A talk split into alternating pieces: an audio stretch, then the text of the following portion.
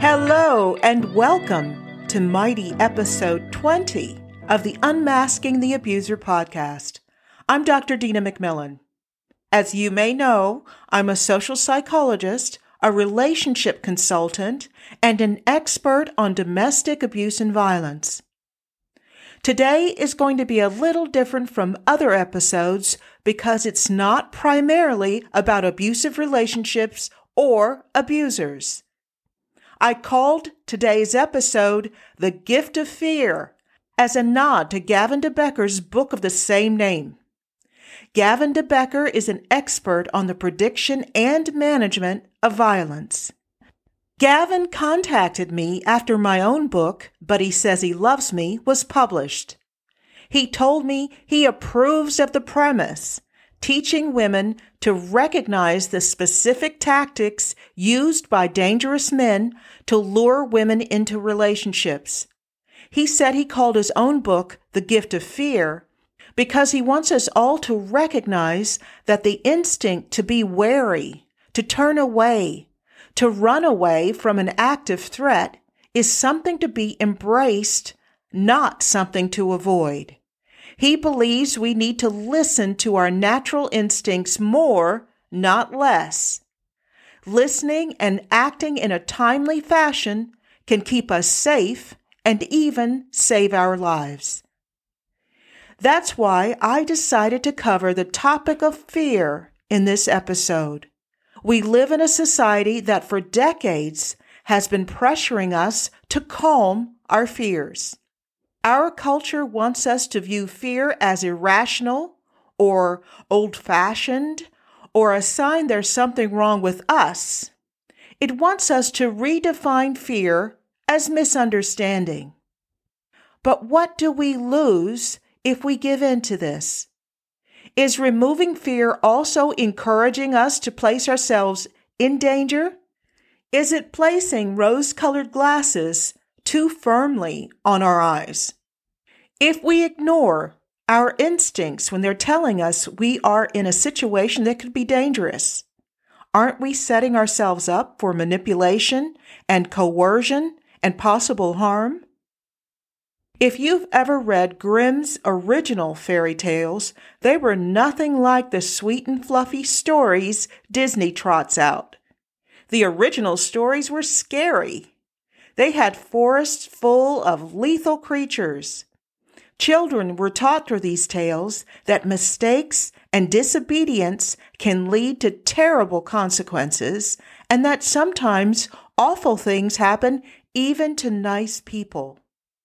The classic fairy tales didn't teach that all people are good or that all monsters disappear just because you turn on the lights. Fear is a natural part of life. It teaches us to be careful and discourages us from trusting those we should actually avoid. Fear breeds caution. Fear can get us to reconsider our choices. Fear can keep us from actively contributing to our own destruction. So let's talk about fear and why we have to stop treating it like an unwelcome guest.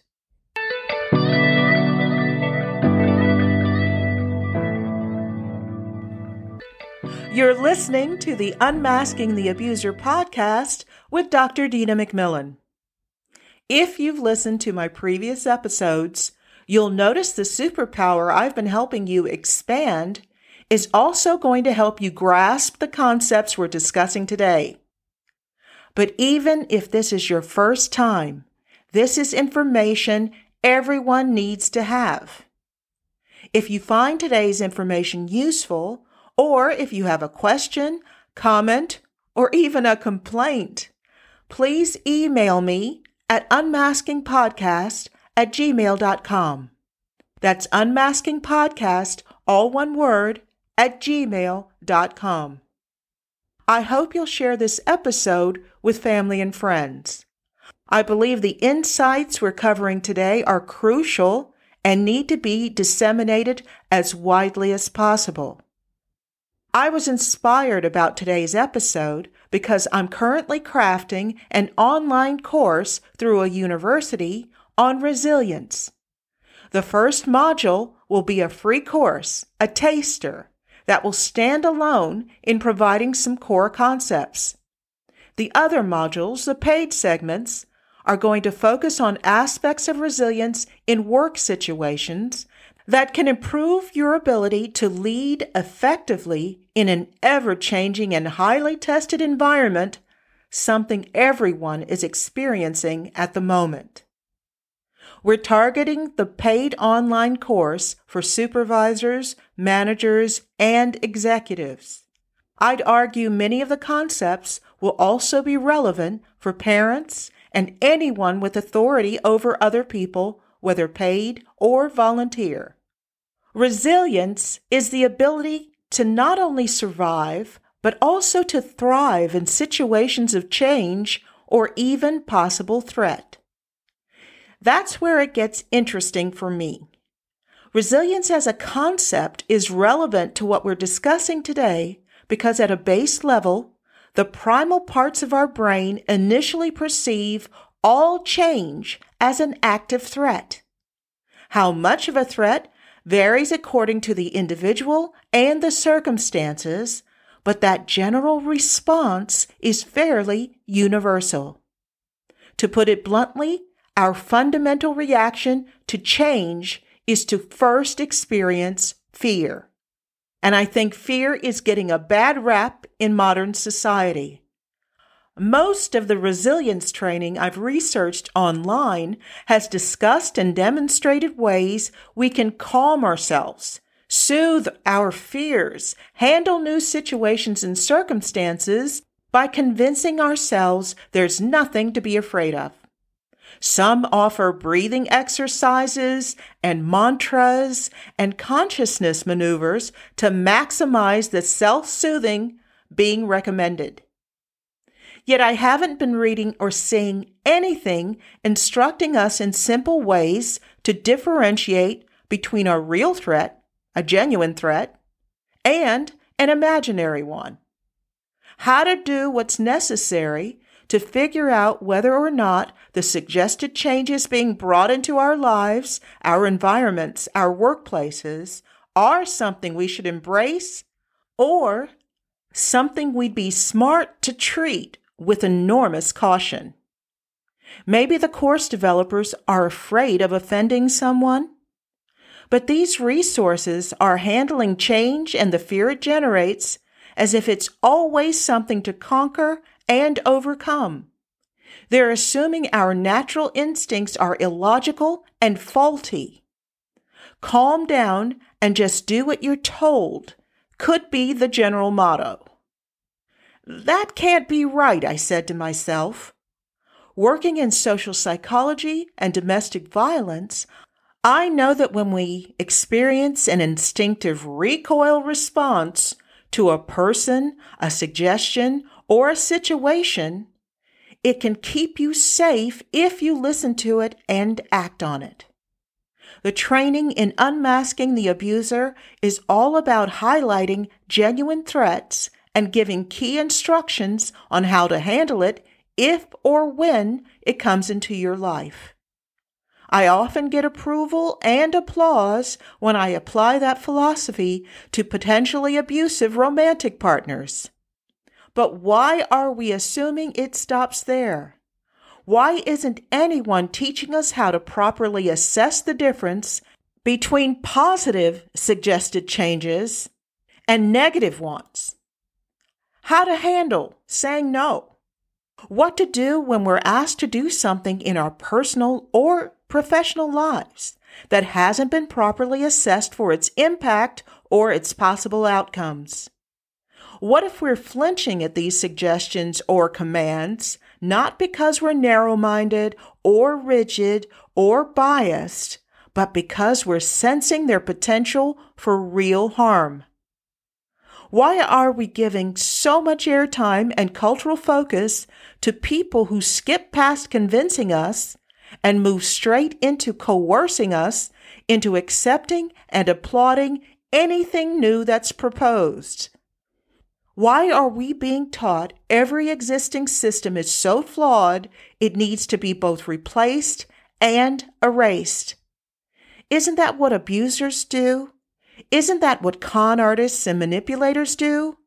Present only a single perspective as good without giving us enough time or information to weigh our options, rewarding us for submitting and punishing us for not complying quickly enough or completely enough for their liking.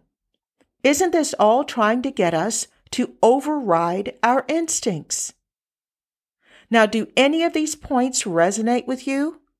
Are you saying to yourself, I hadn't really thought about it that way? Or perhaps you're saying, Ha! So it's not just me that noticed that something's off. Once you become aware, it's easy to start noticing there are so many forces encouraging all of us to put ourselves in situations that are genuinely risky. My regular listeners know this is a really bad idea when it comes to romance. I'm here to tell you today it's a really bad idea anywhere in our lives. Now let's take a closer look at our fear response.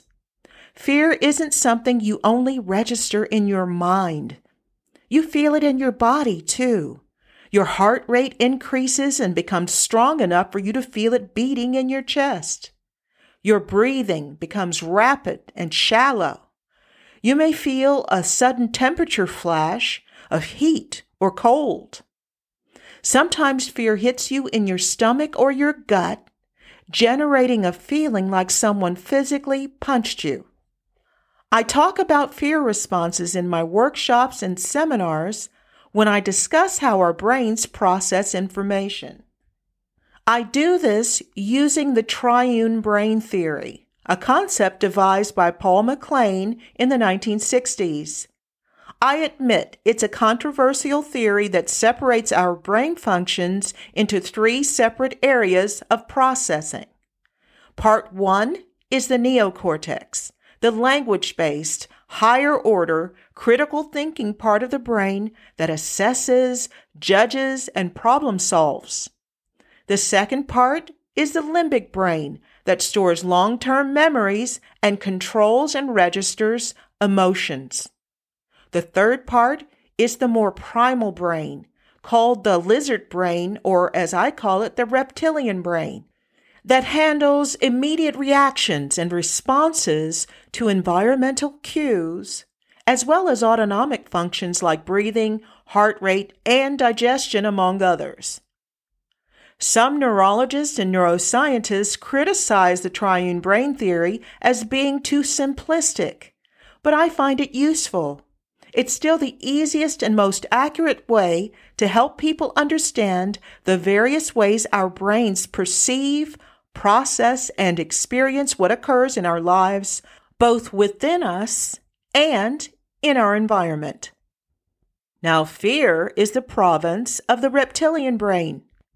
There's a shorthand that's used to describe the functions of this primal part of our minds.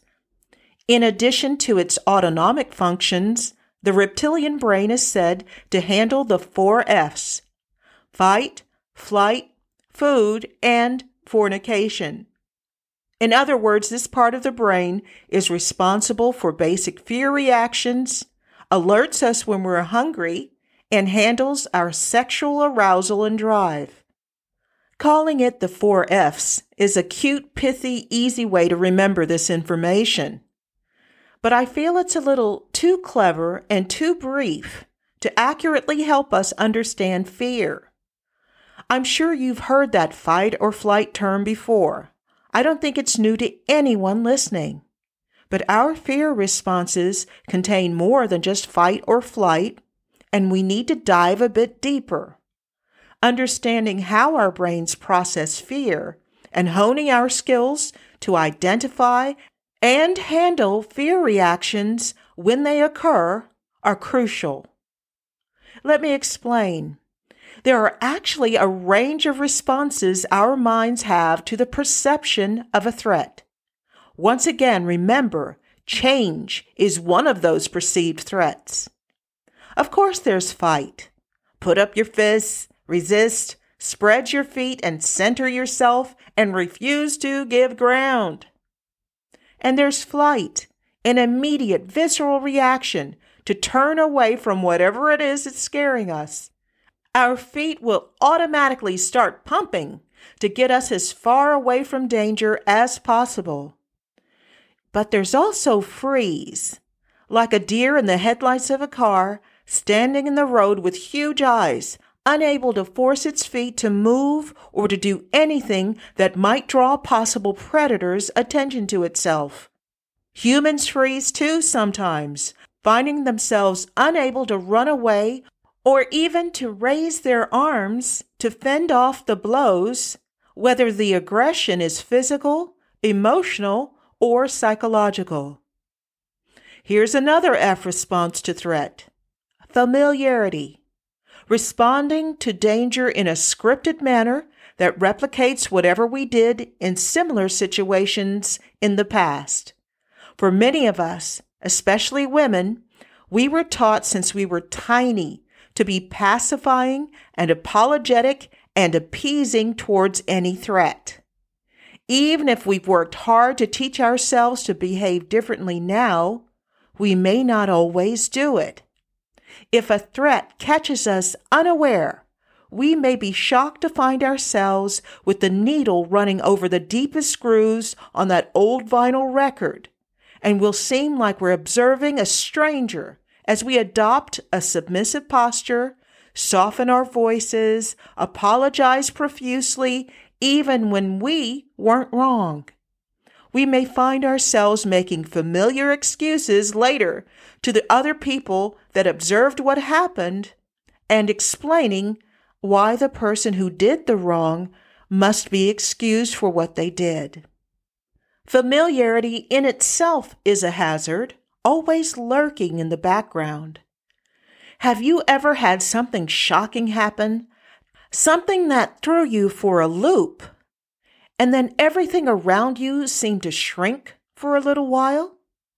While you were in that state, you may have found yourself automatically driving to a house you moved away from years ago undergoing feelings you thought were left well in the past.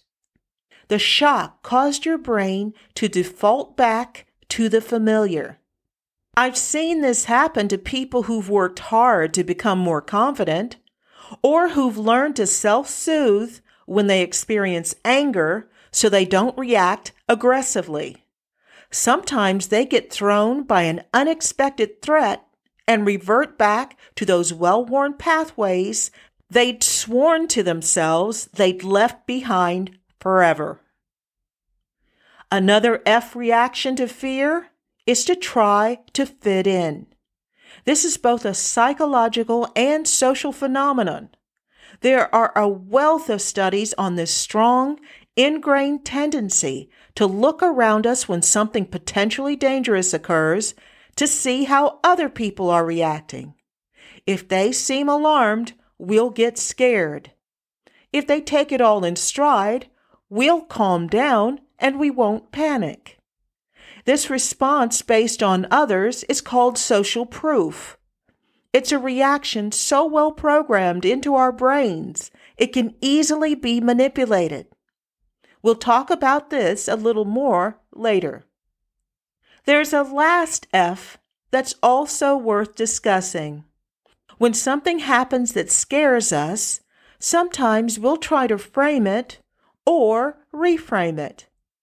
Framing it is another way of describing our ability to perceive, organize, and communicate both to ourselves and to other people about whatever is causing us to feel anxious or afraid. Framing puts a border around whatever we're discussing. It allows us to classify it, to put it into a known category.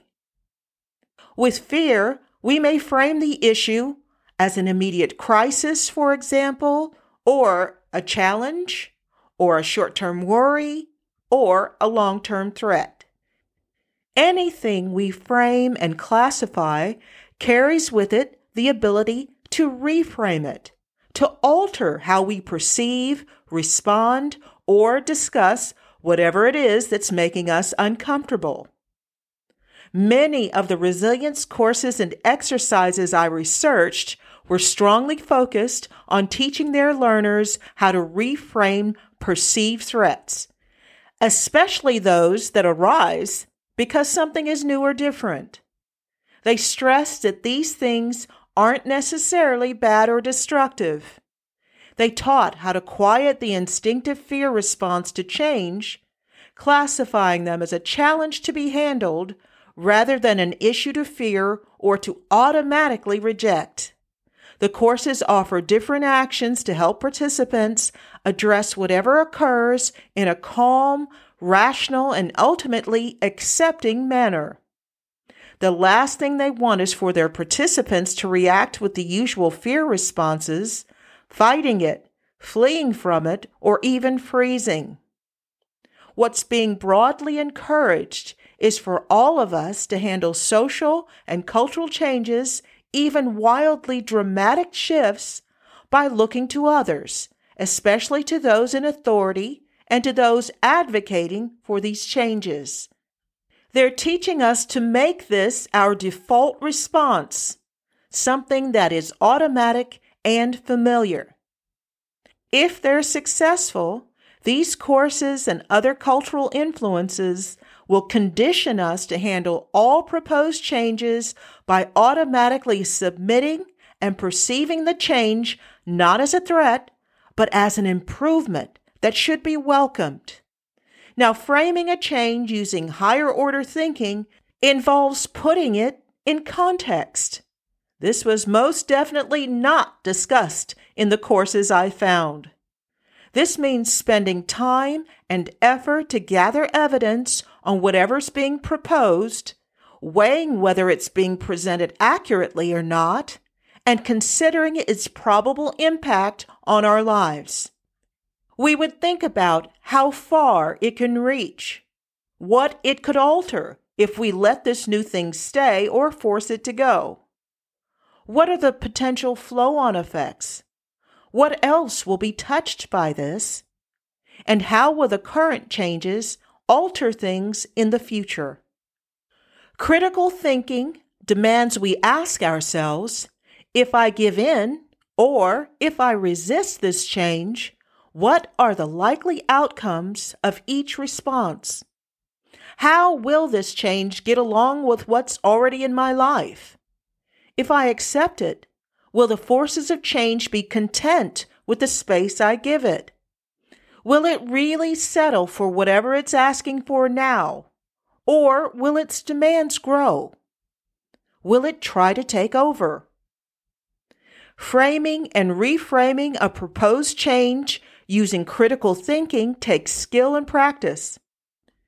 This kind of critical thinking is part of the superpower I've been helping you develop with these podcasts. It's looking at a person's behavior in the present and knowing if you allow something to occur now, it's going to impact a lot of other things in your life and it will change your future. If this person is an abuser, their presence and influence will dominate and overwhelm and push out everything and everyone else. Why aren't we considering the same factors regarding proposed social changes that have been inundating us for the last decades and longer? Before you think this is too complicated or too much to ask of you, think of it like a parent when a child wants to bring home a puppy.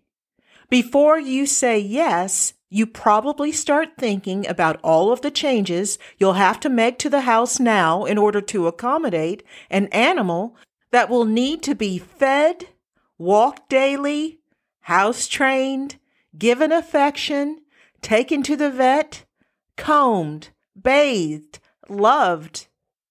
You consider its impact on your family in the future. You look at the puppy's breed and possibly realize the current small size is deceptive. This breed grows large and is a pack animal that hates to be left alone. All of this has to be taken into account before you make your decision. The fact it's currently cute and cuddly and your child wants it and promises to care for it usually won't be enough. It's interesting that adults would think that way, use these critical thinking skills about adding non human family members to their homes, but not with regard to other issues that can also take over our lives. A lot of our response to proposed changes or even potential threats will be shaped by what we see others doing, how others we identify with react. That's why I put a lot of emphasis on getting support if you want to act on what you learn in this podcast series with regard to potentially abusive partners. Your mind needs to be calmed and reassured that you're not seeing monsters under the bed. Without adequate support, most of us can be pulled back into groupthink and allow a potential abuser into our lives because our family and friends have been socially conditioned not to recognize the active threat, even when it's standing in front of them. Without support, we're at risk of being pressured into letting danger into our lives. But regarding change, we work hard to talk ourselves off the ledge, so to speak, reminding ourselves not to be afraid of change. For more than half a century, Western culture has worked hard to present change as necessarily meaning progress and defining progress as a good thing. We've taken the advances in technology and applied those same principles to our culture. As someone who studies and examines cultures and relationships and changes, I can say here, I think we need to stop telling ourselves all change is good and end this insistence on resisting our brain's perception of change as threat. That may shock you, but I think we need to give in to our primal minds and again consider all change as a possible threat. Yes, you heard me correctly. I said we need to stop resisting our brain's natural resistance to change. It made it a primal automatic response for a reason.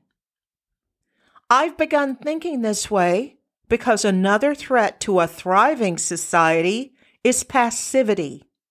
I cannot count the lives I've seen ruined by people with a philosophy that things always work out in the end, or things happen the way they're supposed to, or saying in Australia, ah, she'll be all right, mate. Not considering the wider or longer term consequences of changes, and not having a firm grasp on the various aspects of fear make us all vulnerable. This type of thinking ignores the brain's primal alarms about potential harm and forces it to be quiet. It convinces itself, it reframes the change, the potential threat, using logic and ration, the neocortex, to accept all change as positive and all movement as improvement. That's nonsense. What's more, it's dangerous nonsense. Society keeps putting the spotlight on whatever changes it wants us to accept without question. It highlights and celebrates and pays lots of attention to the desired change. It gives those who promote that change and echo the buzzwords about how positive it is awards and applause and celebrity. It either completely ignores the issues that will be caused by these changes or finds a way to dismiss or even vilify anyone who resists or draws attention to the reality being minimized, disguised, or dismissed as inconvenient truths. My usual listeners will recognize that tactic. Have you got it? Yes, it's misdirection. It's that illusionist trick that's also so loved by abusers, where they focus the target's attention on good things, on sparkly things, on desirable things, so they won't notice the terrible things going on at the same time. The target won't realize until she's been captured by the abuser that the domination, hyperjealousy, criticism, and contempt, coercive control were also occurring at the same time. They were purposely being distracted. They were being rewarded for allowing their attention to be diverted. They were also punished if they didn't comply quickly enough or if they dared to ask probing questions. They were being strongly, forcefully trained and conditioned. Our society is doing the same thing to all of us and has done for decades. We're being asked to accept all changes as positive and all threats to our beliefs, values, and even our most fundamental knowledge of ourselves. We're told it's all obsolete and should be replaced with something more relevant and fair. But we're not really allowed to ask questions about what's being suggested as more relevant and fair without facing everything from being shunned to being openly vilified, being called bad names and humiliated, facing social ostracism, or even the loss of employment. I don't know about you, but this sort of totalitarianism scares me. It has for years once I noticed what was happening and how the social tactics advocating rapid social change line up exactly with the abuser's tactics I've been teaching. Teaching real resilience to leaders, I have to instruct them to use critical thinking, to demand the time and resources to make the best, most lasting decision. I have to give them tools to help them maintain a panoramic view, not a laser focused one. The panoramic view considers how new changes will impact everyone in the environment, not just automatically accommodating the requests or demands of the new prioritized group. It considers possible flow on and realistic outcomes, good and bad. It's all about making measured decisions with viable alternatives already considered if an unexpected negative consequence arises. This sounds simple and rational to me, but it's getting harder to do. I'm risking a lot even telling you this is what I do. Critical thinking is considered pushback. We're being socially conditioned to comply without complaint. No pushback allowed. I have confidence that you, my audience, can understand what's lost by just appeasing anyone or any social movement that makes demands. Anytime an individual or a group or a social trend uses the same or similar tactics as abusers, that should incite more fear in you, not less. They talk about not rushing to judgment. We should also not rush to acceptance. We need to get as much evidence as possible and encourage critical thinking before we make potentially life altering or society altering decisions. That's where the influence I mentioned before is crucial. Social influence is so key, so central to our primal understanding of the world, it can be incredibly difficult to resist. That's why people who want you to do something, from marketers to politicians to social movements, put enormous resources into convincing you that everyone else is doing it. I remember an old ad campaign that ran when I was a kid. They told the audience Four out of five doctors surveyed recommended their product. People bought the product in droves, assuming 80% of medical professionals approved of its effectiveness. That's not exactly what they said, though, is it? Their ad may have contained feedback from only five doctors in total. Some of those doctors could have been paid for their endorsement. We have no way of knowing who those doctors were or what incentives were used to get their tick of approval for the product. And of course, the advertisers could have made it all up. No one was checking, and the doctors' names weren't included in the ads. The advertisers just knew how people would interpret their message, including the fact they trusted more if they didn't claim 100% approval, and they used that knowledge to sell their product. Social psychologists know we're all heavily influenced by the people around us, whether we know it or not, like it or not, believe it or not.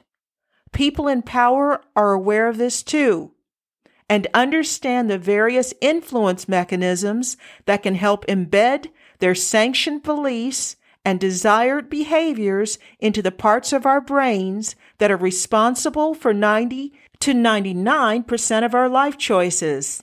That's your limbic brain, and to a lesser extent, your reptilian brain. I'm currently seeking funding to do a free online course on influence so I can teach people how we're all being instructed, persuaded, manipulated, and coerced by those with an agenda, from advertisers to political groups to leaders of social movements. I won't tell you what to think. I just want to show you how to spot the strings they're using to move us all around without our permission or even our awareness. Combining the concepts of fear, influence, and building your superpower to protect you and give you a better life, here are my suggestions. First, don't assume all change is positive. It may not be. In fact, you're better off assuming it's not until and unless you're able to satisfy any questions in your mind regarding its impact on your life and that of your family. Second, don't be passive. When someone suggests a social shift, actively seek out more information. And don't trust the sources advocated by the group soliciting the changes. Would you ask an abuser's family and friends whether or not he's a good guy? I hope you'd look for more objective recommendations. Do the same for anything being introduced. Especially look and consider the points being made by those in opposition to the proposed changes. Third, don't assume group rah rahs and awards and endorsements by Hollywood celebrities means something is good. They have their own reasons and their own agenda for supporting things and their own funding sources. Whether or not they approve, seek out more objective information. Fourth, until you made up your mind, try to avoid influence mechanisms that are attempting to get you to accept whatever it is. That includes stories with main characters who support whatever it is, songs and music videos with whatever it is featured, and attempts to normalize whatever it is by having it in the background of something you're watching, reading, or listening to. These are all powerful ploys, and the people who include these tactics are well aware of it. Fifth, be alert for the same type of warning signs you would with an abuser. 1. Anger in response to you asking questions. 2 attempts to force your acceptance or rush your decision. Three, bribes and promises to get you to accept. Four, warped, inaccurate information supporting whatever it is. Five, punishment for your desire to seek alternative perspectives or get more information. Six, silence or attempted shutdown for asking how acceptance will impact everyone else involved. Seven, use of powerful methods, attention, affection, acclaim, to demonstrate that only those in the new promoted group matter. Notice if they're given preferential treatment, forgiven for even glaring infractions or rule breaking, and focused on constantly. And above all, be alert for attempts to control, to change the rules, laws, policies in order to accommodate this newly promoted behavior or group without adequate consultation or efforts to consider the impact on the wider population. A rule of thumb the quicker you're shut down for asking questions or resisting immediate compliance, the bigger the danger you're being asked to blindly accept. Like the difference between a genuine Prince Charming and what Karen Salmansohn calls Prince Harming, there are ways to tell if a proposed change really is progress. With progress, questions and concerns are welcomed before a final decision is made. Attempts are made to accommodate those who don't agree with the change. The whole process is transparent, including any supporting evidence on why the change or changes should be made. Opposition is met with consideration and follow up action addressing the issues raised instead of punishment. It's also key that those presenting the different sides at any forum or meeting, etc., do their best to remain neutral. Endorsement by the organization presenting the forum is cheating, and those in power know it. Our minds subconsciously respond to perceived authority which is what happens when the person or persons monitoring the discussion take an obvious side. With progress, you should walk away with the right to reject whatever is being proposed without social ostracism, name calling, or continued attempts to get you to change your mind. So, are we clear? This was a lot to think about today. I hope you registered with my talk of critical thinking and positive progress that I do believe in positive movement forward.